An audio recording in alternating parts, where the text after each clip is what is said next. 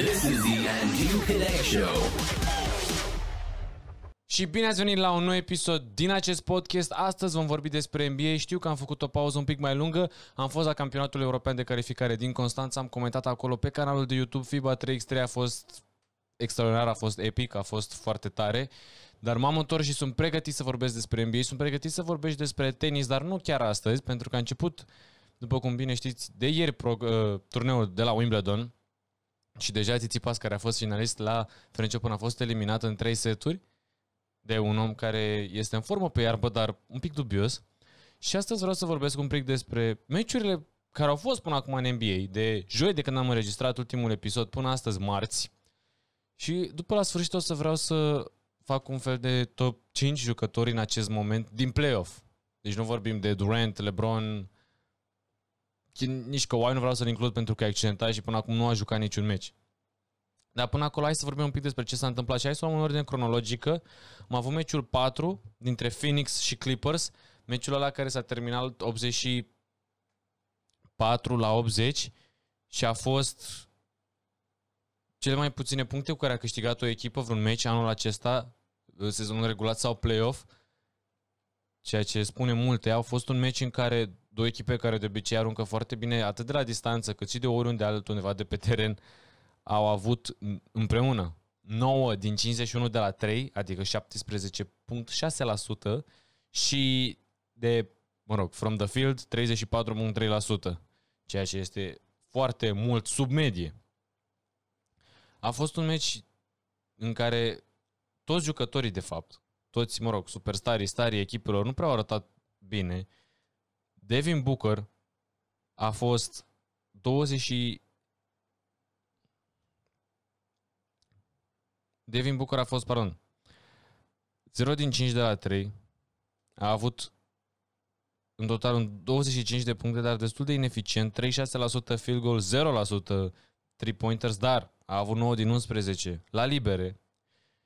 Și Devin Booker, cam de când s-a, și-a spart nasul în 3 locuri, ceea ce sună destul de hardcore, nu prea a fost extraordinar de eficient. Poate ieri, aseară, în meciul 5, câștigat de Clippers, când a avut 40 field goal și cei 6% de la 3, a aruncat foarte bine de la 3, 4 din 6, tot 9 din 11 de la libere, am scris 31 de puncte, dar n-a fost destul. Vom merge și la acel meci. Chris Paul în uh, meciul lui de întoarcere, mă rog, n-a fost primul meci de întoarcere, meciul primul meci de întoarcere a fost la pierdut, al treilea, dar în acest meci al patrulea, Chris Paul a avut 6 din 22 și Chris Paul arată nu, nici nu arată bine. Până acum în meciurile astea de când s-a întors are 31% field goal percentage și 9% de la 3 cu două meciuri în care a fost 0 din 3 și 0 din 6. Deci Chris Paul, față de seria fenomenală pe care a avut-o cu Nuggets, a fost un sweep. Au fost mult mai buni cei de la Phoenix Suns overall. Dar Chris Paul se vede că nu prea a jucat basket și nu a avut acces la un teren timp de o perioadă mai mare, nu, mai, nu știu exact câte zile au fost. Și trebuie să-și reintre în formă ca Phoenix Suns să aibă o, o șansă. Mă rog, practic ei sunt deja cu un picior, putem spune, în finala. Dar, dacă vor să aibă o șansă în finală, Chris Paul trebuie să să-și revină la formă din seria cu Denver Nuggets, pentru că în seria a avut 61% field goal, 58 de la 3, acum are 9 de la 3, 9% de la 3. Cel puțin de la liber este la fel de formidabil. 3 din 3 în primul meci, 6 din 7 în al doilea meci, 6 din 6 în al doilea meci. Și nu știu, poate sună ciudat, dar au fost unele momente și în meciul 4 și în meciul 5 și în meciul 3, de fapt, că în meciul 3 a revenit, când parcă, mă rog, știm foarte bine ce face Chris Paul stau de bine. Încetinește ritmul jocului, gândește, anticipează, creează tot felul de oportunități pentru toți membrii echipei sale, dar parcă în primele două meciuri câștigate de Phoenix, nu știu, a fost parcă ofensiva mai dinamică, adică nu, clar a fost ofensiva mai dinamică, clar ritmul jocului pentru Phoenix a fost mai alert, cu acele duble blocaje așezate pentru Booker și tot felul de pătrunderi pe care le-au făcut. Nu știu neapărat dacă e un lucru bun sau un lucru rău. Dacă vrei să fii pesimist, poți să spui că n-au pierdut niciun meci fără Chris Paul și cu Chris Paul au pierdut două meciuri. Nu vreau să dau vina pe Chris Paul că au pierdut meciurile la meciul 3 și meciul 5, dar nu a avut Până acum Chris Paul o performanță foarte bună de când s-a întors. Și un lucru foarte interesant, în meciul de aseară, sau mă rog, meciul 5, nu știu dacă a fost exact aseară. Ba da, a fost aseară. DeAndre Ayton a avut cea mai slabă prestație a lui de până acum din serie, fără Ivica Zubac, Zubac pe teren, care aparent s-a accidentat cu la genunchi. Și Marcus Morris a început meciul ca pivot și Ayton nu a putut, ceea ce pare foarte ciudat, că având avantajul mărimii, nu a putut profita de acest lucru atât de tare. A avut 5 din 9, 55% field goal. Cel mai slab până acum pentru el din această serie cu Clippers. Doar 10 puncte, cele mai slab pentru el.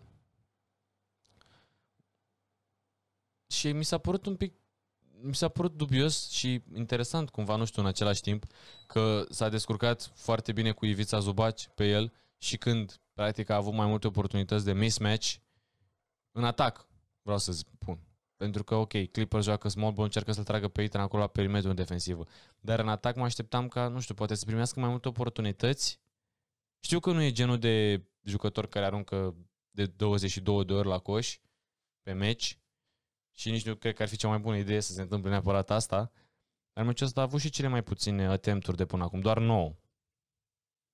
Era, este la o medie de 13. Cam așa, de obicei. Ce puțin în seria asta, mă rog. Și asta a fost un lucru interesant. Dacă e să... Adică meciul la 4 a fost... Nu-mi dau seama dacă a fost neapărat o defensivă foarte bună, deși probabil că a fost și ăsta un motiv pentru care meciul a fost atât de low scoring, dar cu siguranță a fost și faptul că nici ofensiva nu a mers pentru niciuna din echipe. Adică cei de la Phoenix Suns au câștigat meciul, dar în a doua repriză, deci în sfertul de 3 și 4, au avut un procentaj de 24,4% de pe aruncări. 24,4 în afară de libere, evident. Wow! Și totuși au câștigat meciul. Destul de surprinzător dacă te gândești la lucrul acesta. Aitan a avut un meci atunci foarte bun. A avut 19 puncte, 22 de recuperări, dintre care 9 ofensive. Și poate la fel te aștepta ca Suns să aibă mult mai multe recuperări ofensive, dar nu au. E din undeva la egalitate, sau mă rog, foarte aproape și, într-adevăr, Suns au creat, au, și-au convertit aceste oportunități obținute cu ajutorul recuperărilor ofensive mult mai eficient decât cei de la Clippers. Asta este adevărat. Paul George arată foarte bine. Mă rog, are meciuri în care arată foarte bine și meciuri în care nu arată bine, în sensul în care dacă Paul George ar fi meritat cele libere în uh, al doilea meci, poate acum ar fi uh, Clippers ar fi avut 3-2 și chiar și meciul acela pe care l-a pierdut 84 la 80 Paul George a avut iar 12 din 18 la libere, 66%, ceea ce e un procentaj destul de slab pentru el, un shooter de la libere de 84% în toată cariera lui. A avut 25% field goal percentage, una din 9 de la 3. Adică foarte dubios cum Clippers joacă cel mai bine, nu știu. Când e cea mai mare presiune pe ei, ca acum a fost un elimination game. Tai lui e 10-2 în elimination games. Mi se pare formidabil. Nu înțeleg de ce nu găsesc răgazul ăsta în ei, energia asta în ei și atunci când e 1-1 sau 2-1 sau whatever, ca să își poată crea ei un avantaj. Până acum au revenit de la 0-2 în seria cu Dallas, au revenit de la 0-2 în seria cu Utah, acum e 3-2 pentru Suns, dar și în seria asta a fost 0-2 la început.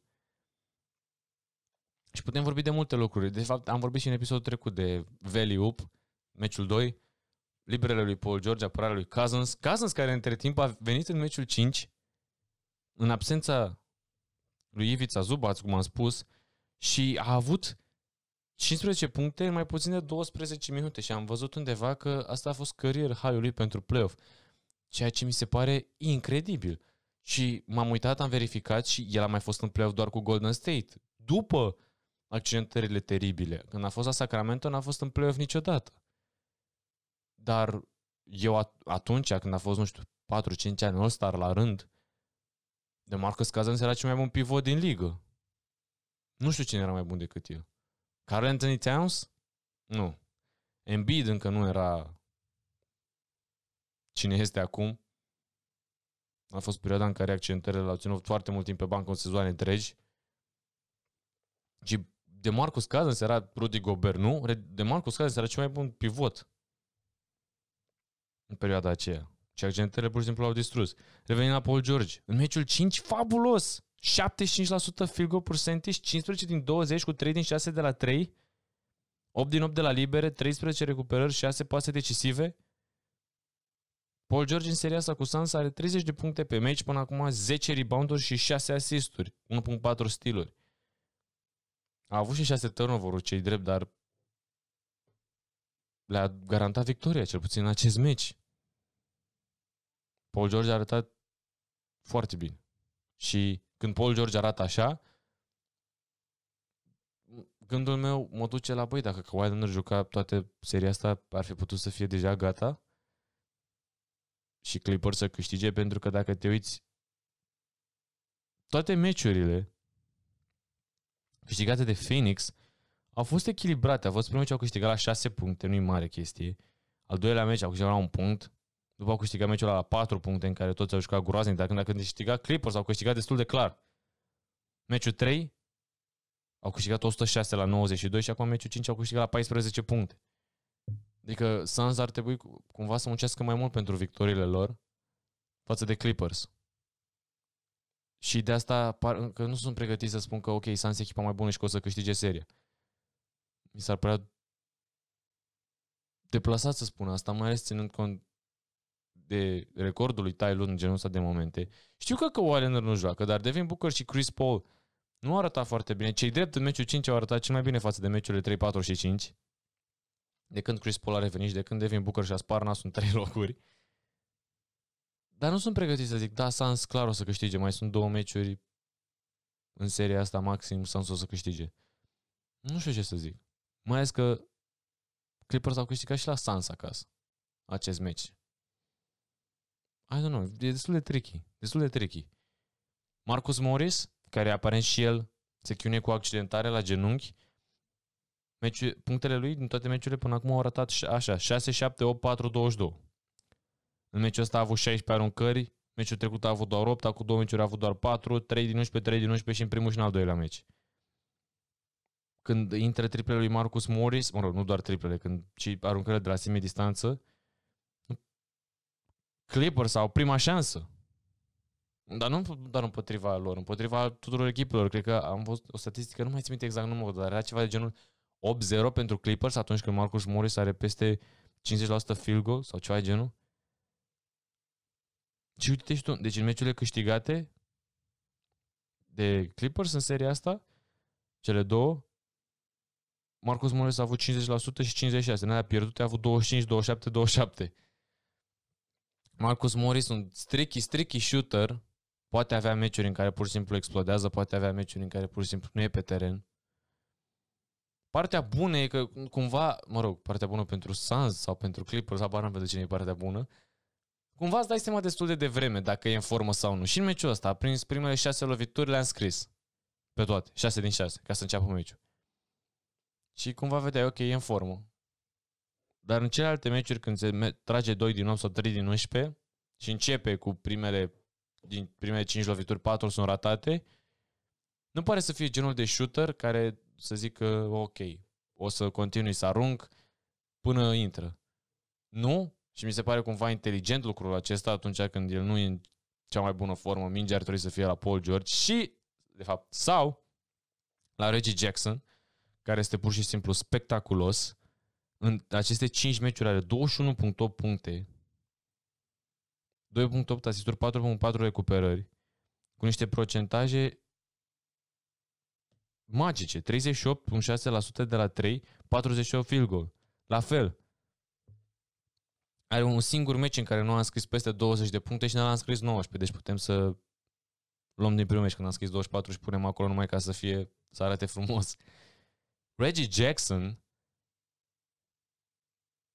în momentul de față, este, aș spune, peste Chris Paul. Ținând cont că Chris Paul este incredibil de ineficient, da, Chris Paul este un pasator de 300 de ori mai bun, chiar și cu simptome post-COVID, dar dacă e vorba de, nu știu, genul ăla de ofensivă spark plug, de tipul six-man, de, nu știu, când îi intră toate loviturile, sau mă rog, majoritatea, dar pare că intră toate. E foarte interesant. Cu Reggie Jackson nu e genul ăla de point guard clasic care distribuie mingea și care are 8 asisturi pe meci. Este un point guard ofensiv care aruncă foarte mult de la 3, creează lovituri pentru el, ISO plays și funcționează foarte bine. O statistică fabuloasă am găsit pe ESPN Stats and Info. Sunt doar trei jucători în istoria NBA-ului care au nimerit cel puțin, care au avut cel puțin 14 meciuri cu 3 triple. Mai spun o Sunt doar trei jucători în istoria NBA care au 14 meciuri de playoff cu 3 triple. Cu cel puțin 3 triple în acele 14 meciuri. Unul dintre ei e Reggie Jackson, ceilalți doi sunt Steph Curry și Clay Thompson, care probabil că sunt doi dintre cei mai buni shooteri din ce, au cei mai buni doi shooteri din istoria NBA-ului, cum vrei să o spui în ordine, habar n-am.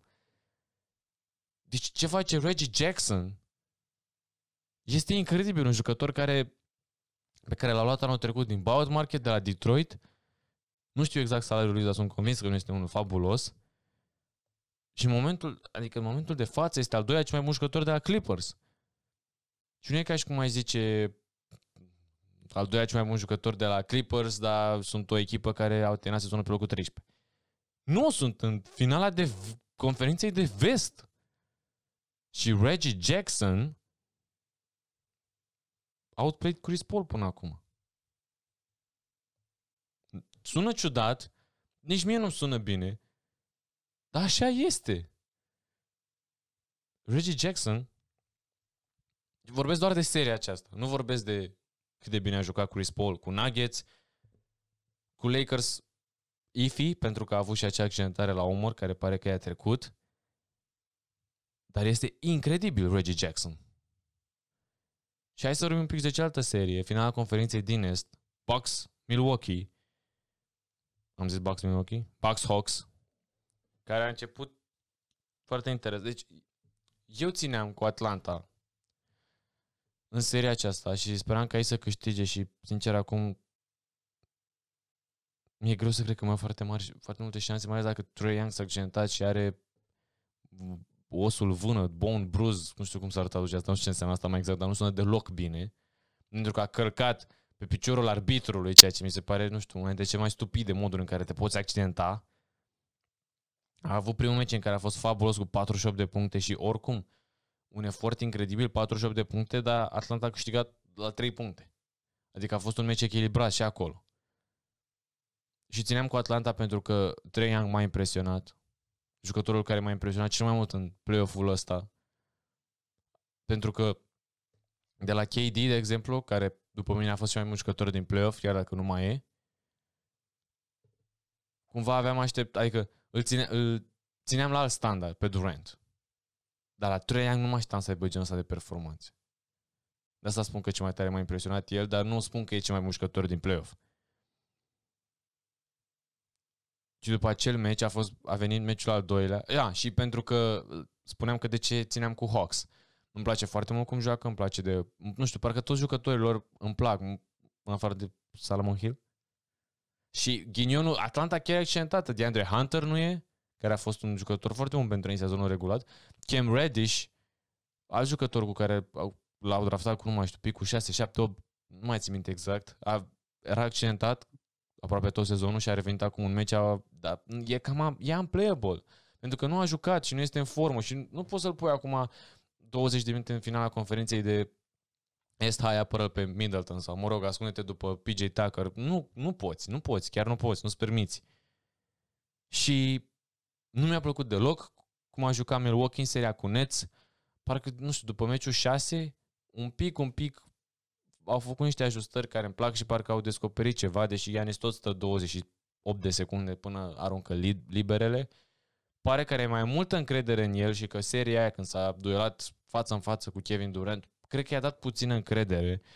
Dar tot nu înțeleg de ce nu atacă pe Trey Young. Tot nu înțeleg de ce atunci când Lou Williams e pe teren 10 minute, 8 minute, 5 minute, 13 minute, oricâte minute ar fi, de ce nu creează ofensiva prin el cu pick and roll cu genul de blocaje în care să obțină switch-ul și dacă nu obțin switch-ul, mai o fac până obțin switch-ul sau, mă rog, încearcă foarte mult, să încerce foarte mult să facă lucrul acesta și nu știu, nu-mi place ofensiva celor de la Nets, de la Bucks, scuze. Îmi plac jucătorii, îmi place de Yanis, Middleton, mi se pare foarte dubios, voi vorbi imediat și despre Middleton, dar și în seria asta, meciul 2 a fost, nu știu, nu, a fost un blowout pur și simplu. Hawks au jucat, au venit nepregătiți, a fost, eu prin surprindere, habar am ce s-a întâmplat, dar Middleton a jucat doar 28 de minute în meciul ăla pentru că a fost pur și suficient. A, altă chestie, legată de minute, mi-am uitat acum și o să spun acum ca să nu uit. Ianis, înainte de meciul de posezonul ăsta, a avut doar două meciuri în care a jucat, nu mai știu, peste 40 ceva de minute. Un double overtime cu Toronto și un meci decisiv cu Toronto, acum 2 ani. Când Toronto a câștigat campionatul. Și eu mereu mă întrebam, băi, de ce nu joacă mai mult? Toți superstarii joacă 40 plus de minute în meciuri de playoff care sunt apropiate, care sunt, nu știu, mega importante. LeBron joacă la 37 de ani. Duren joacă 3 meciuri întregi după ce a trecut prin cea mai groaznică accidentare pe care poate avea un jucător de basket. Adică de ce nu poate și Ianis, în primul rând, că e mult mai tânăr? Uite că joacă, ceea ce mă bucură foarte tare, că poate să ducă. Și Meciul al treilea a fost la fel. The Chris Middleton game. Trey Young a avut unele momente în care chiar părea că îl deranjează foarte tare Glass, în alte momente când părea că nu îl deranjează atât de tare. Știu că a avut o posesie în care s-a, a, a, s-a dus efectiv coast to coast super repede și eram, a, ok, deci pare că nu-i ceva grav. Și după tot vedeam cum încearcă să se ascundă și colegii lui creau oportunități ofensive, ceea ce nu știu, nu cred că vrei. Ca fan Atlanta nu cred că vrei ca Bogdanovic, care și el joacă într-un picior, să creeze o ofensivă. Deși poate, la un nivel foarte bun când e sănătos, tot pe Trae Young vrea. Dacă Trae Young nu poate, constant, intervine o problemă. Și dacă Trae Young este la, nu știu, 70%, să zicem, continuând această serie, nu cred că mai câștigă Atlanta niciun meci. Va trebui ori să fie un alt Kevin Herter game care înscrie 30 de puncte sau poate un Galinari game în care e ceva de genul 9 din 13 de la 3. Nu știu, Atlanta... Tot încerc să mă conving că Atlanta poate să întoarcă această serie, dar acum și cu triangul accidentat. E vorba și de matchup. Milwaukee sunt destul de mari pentru ei, deși în continuare nu atacă pe triangul și lui Williams, cum am spus.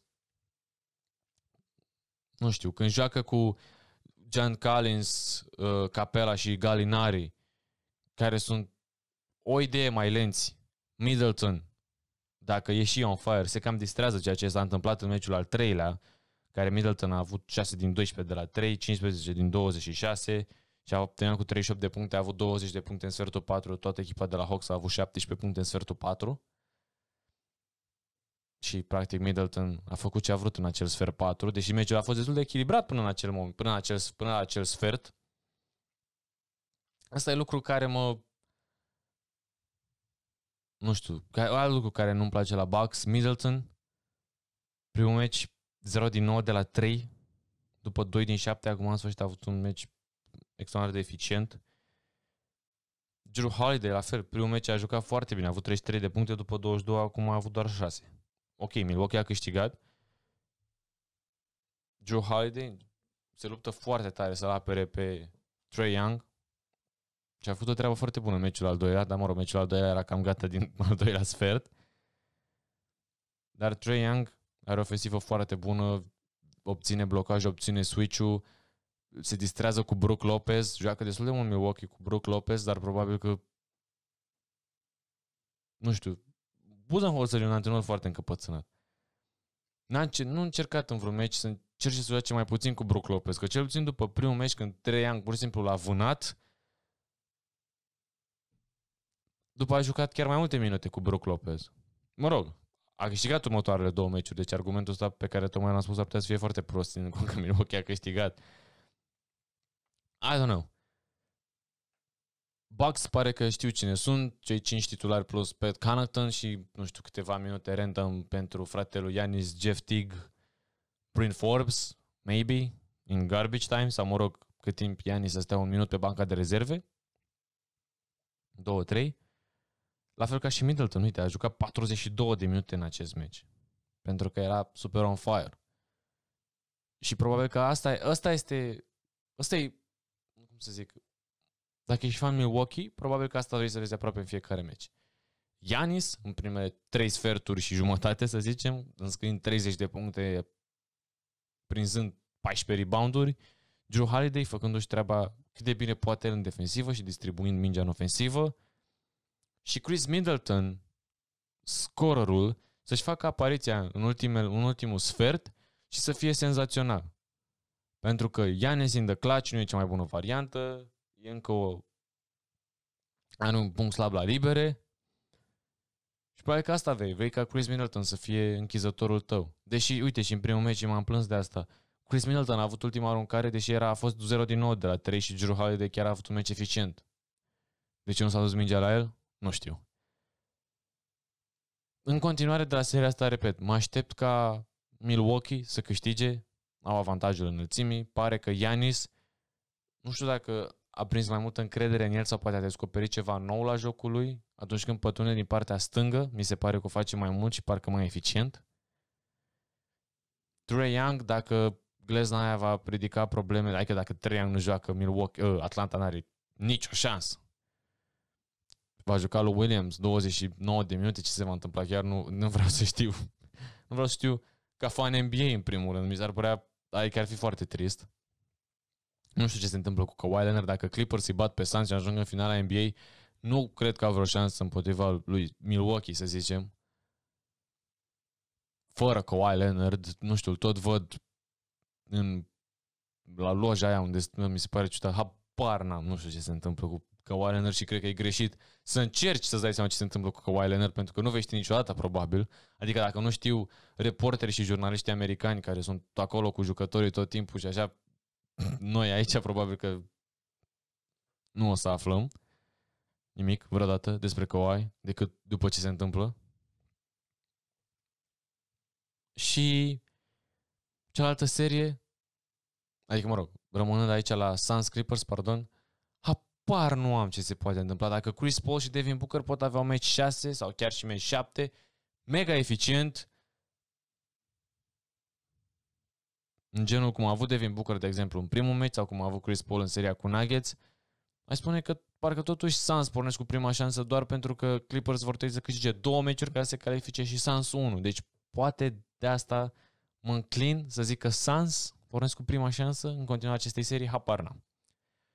Ce vreau să fac acum? Un top 5, repet, al jucătorilor, mă rog, top 5, aleatoriu, random, nu locul 1, nu jucătorul pe care o să zic primul nu înseamnă că e mai bun sau mai slab decât jucătorul pe care o să zic al treilea. Pur și simplu top 5. În nicio ordine. Yanis? O să zic tot Devin Booker, deși știu că a fost destul de ineficient în ultimele meciuri. Paul George. Am trei, mai am două locuri. Middleton, chiar dacă poate am părut că am fost dur cu el și că m-am luat de el, vorbesc, deci, repet, vorbesc pur și simplu de finalele conferințelor.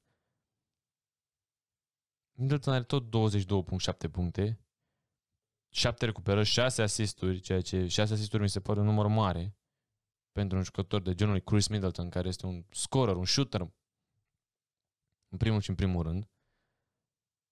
Deci am zis patru. Yanis, Middleton, Booker și Paul George. Cred că locul 5 ar fi Reggie Jackson. Și oricât de dubios sună asta, hai să ne gândim pe cine, cine ar putea să fie. Răspunsul logic probabil că ar fi Chris Paul. La cum arăta Chris Paul în astea trei meciuri, nu pot, nu pot, chiar nu pot să spun lucrul acesta. De Andrew Ayton ar fi și el în discuție, dar tot așa, e în discuție, dar nu mă duc atât de departe. Chris Paul până acum, ok, te uiți, vezi că a avut 18 puncte, vezi că are 9 asisturi, dar e vorba și de eficiență. Părerea mea. Subiectivă despre acest top Și Chris Paul în aceste trei meciuri a avut de la 3 puncte, are de la 3 puncte până acum, 2 din 16. Reggie Jackson are 38%, cu cel puțin două triple pe meci. Știu că sună ciudat și dubios, nici eu nu înțeleg cum se poate asta. După ar mai fi, poate Drew Holiday? Dar nu m-aș duce neapărat nici acolo. Cred că răspunsul mai logic ar fi Trey Young, evident.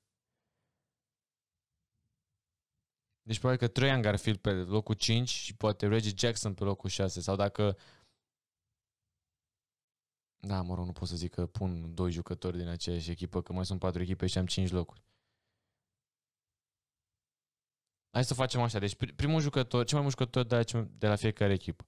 Yanis clar, Paul George clar, Devin Booker clar, hai spune acum arată Chris Paul și ce echipă mi-a scăpat? Trey Young. Acum hai să ne gândim la al doilea om. Al doilea om pentru Suns e Chris Paul, e DeAndre Ayton, aha, parna momentan. Repet, doar aceste meciuri din conferință vorbesc. Nu în general, nu moving on, nu acum un an, nu. La Clippers chiar e Reggie, clar e Reggie Jackson. Și poate m-am hypuit eu prea tare cu Reggie Jackson. La Atlanta habar n-am cine e, pentru că teoretic pe hârtie ar trebui să fie Bogdanovic, deși care joacă accidentat, sau Hunter care nu joacă de deci probabil că e ori Collins, ori Capela, habar nu am. Sau Kayvon.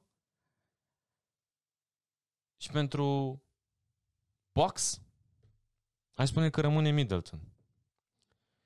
Și acum, practic, întrebarea pentru locul 5 ar fi în bătălia, mi, s mi se pare, că ar fi între Middleton și Reggie Jackson.